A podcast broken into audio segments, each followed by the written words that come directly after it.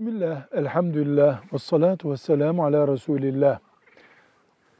Aile ilişkileri içinde kadın kocasını cezalandırma yöntemini tercih edebilir mi?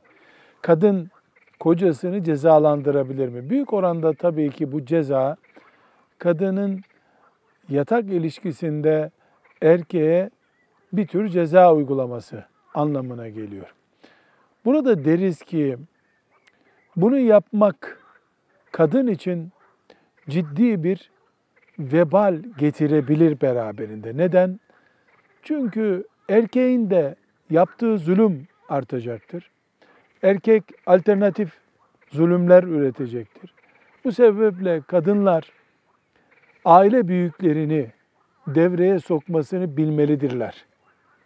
Erkeği kadın kendi kadınlığı ile cezalandırdığı zaman bu sorunlarını büyütmesi anlamına gelir. Aile büyüklerinin devreye giremediği abartılı bir zulüm, can tehlikesi gibi bir zulüm mesela veya hayati tehlike oluşturacak bir zulüm söz konusu olduğunda da araya devlet girmelidir. Ama kadın yatak odası cezası vererek sadece kendi sorununu derinleştirir.